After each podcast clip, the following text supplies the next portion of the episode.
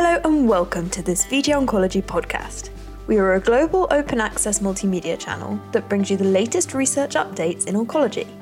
Today, we will be discussing updates in KRAS targeting and oncogenically driven lung cancer, which were presented at the British Thoracic Oncology Group's 19th annual conference. First up, Colin Lindsay of the Christie NHS Foundation Trust in the UK gives an overview of the history of KRAS targeting in clinical trials. So, KRAS mutation is the most commonly mutated oncogene in cancer. It affects roughly 30% of non small cell lung cancer in particular. Uh, and with this work that we've seen developing, it's a G12C mutation that's common to lung cancer where we've seen inroads. Before we think about this progress, I think the context of it needs to be recognized in terms of the difficulty that we've had in the past. The mutation was discovered in 1983 and has been considered for over 30 years to be undruggable. And if you compare with BRAF mutation, for instance, it was recognized in roughly, I think, 2002 and had a tractable treatment available in 2009. So a development that only took uh, seven, I think, seven to eight years at the time. This progress has really been a momentous shift in, into terming KRAS mutant cancer as something that is druggable rather than undruggable. The clinical trial disappointments with KRAS mutant targeting in the past can probably be looked at in particular in three senses. First of all, there was the introduction of farnesyl transferase inhibitors with trials around 10 to 15 years ago, which were disappointments. The biological basis for this was that KRAS was thought to be dependent on farnesyl transferase for translocation from the cancer cell cytoplasm into the plasma membrane in order to become active. Turned out this wasn't the case, and that's some of the reason why these clinical trials were a disappointment the, and, and these drugs have actually made a revival recently in HRAS mutant cancer, which does um, happen to be dependent on farnesylation.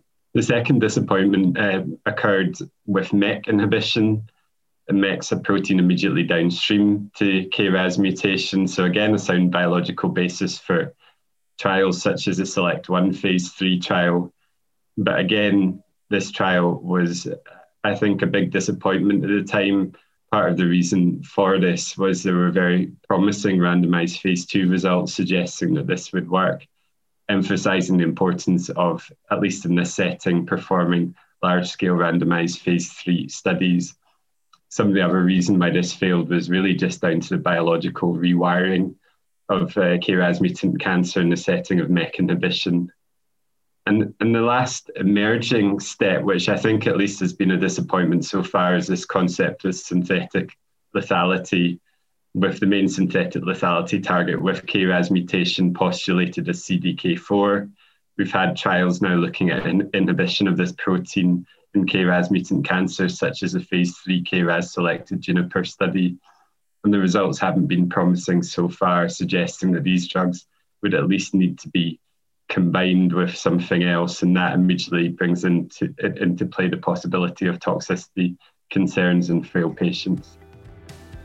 Next, Colin Lindsay gives an update on two ongoing clinical trials the KRYSTAL 1 trial and the CodeBreak 100 trial, both of which are investigating therapies which target KRAS G12C mutant lung cancer. The momentous results that I mentioned so far in my talk relate to the G12C point mutation that occurs most commonly in lung cancer. It's about 12 to 14 percent of non-squamous lung cancer, so a group of patients compa- comparable to the EGFR mutant subset.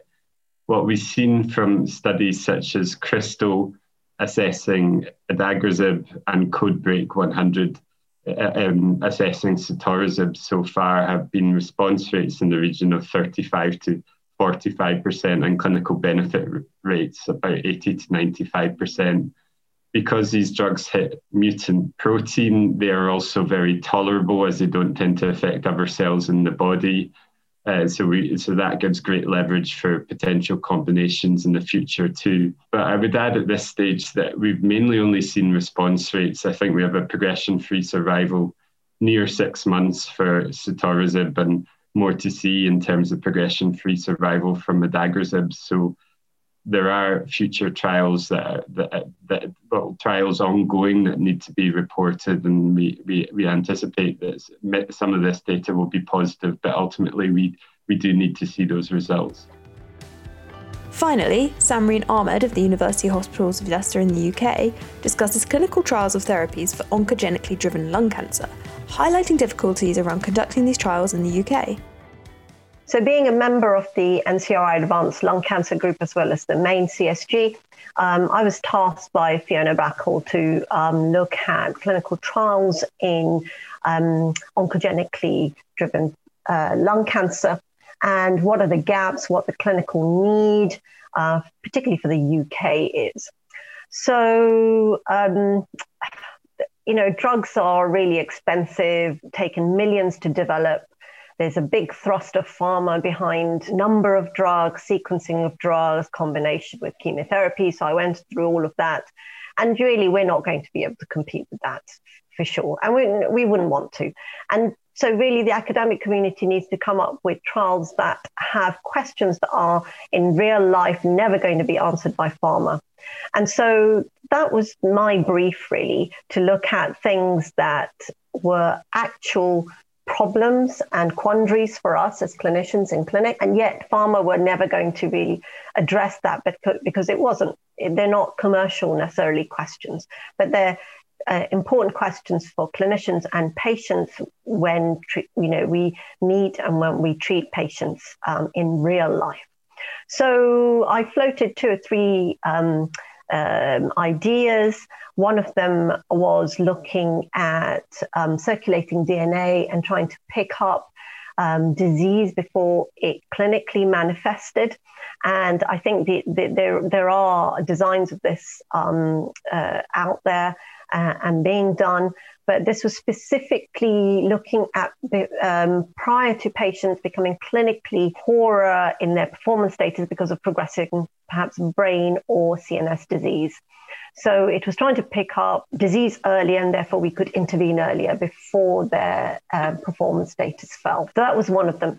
My second um, uh, sort of plan was uh, to look at these patients who actually live very well normally and very much longer than we um, originally anticipated because they've got specific oncogenic drivers and we've got very good targeted dr- drugs against um, these oncogenic drivers and really was to look at whether pulmonary rehabilitation, which um, has been a, a, small interest of mine for a long time now, um, and whether this uh, an exercise intervention can make a difference in quality of life and outcomes for these patients.